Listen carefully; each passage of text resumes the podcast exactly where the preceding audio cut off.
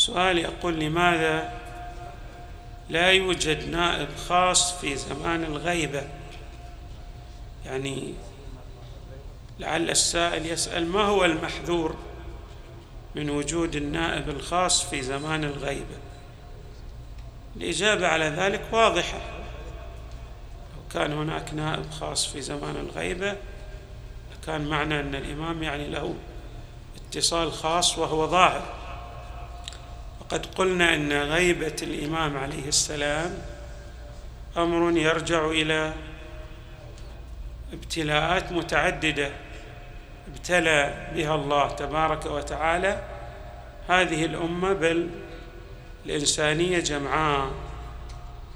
فإذا أوكلت النيابة عن الإمام المهدي إلى النائب العام بمعنى من تتوافر فيه شرائط التقليد أن يكون من الفقهاء العظام الذين شهدت لهم الحوزات العلمية بالعلم وتقوى الله تعالى وسائر المواصفات التي يذكرها الفقهاء في أوائل رسائلهم العملية.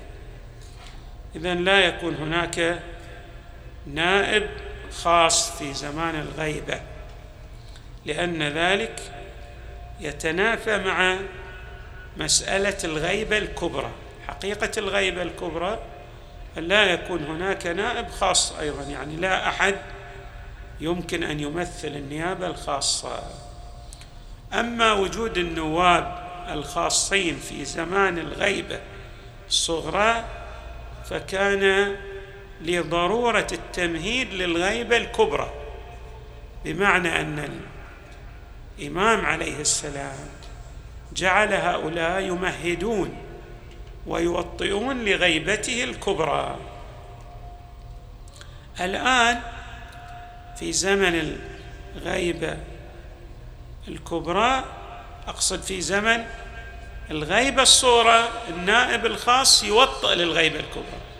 أما في زمن الغيبه الكبرى بما أنه لا يوجد نائب خاص فالنيابة تكون للفقيه وقد وردت نصوص عن أئمتنا عليهم السلام منها أما من كان من الفقهاء صائنا لنفسه حافظا لدينه مخالفا لهواه مطيعا لأمر مولاه فعلى العوام أن يقلدوا طيب.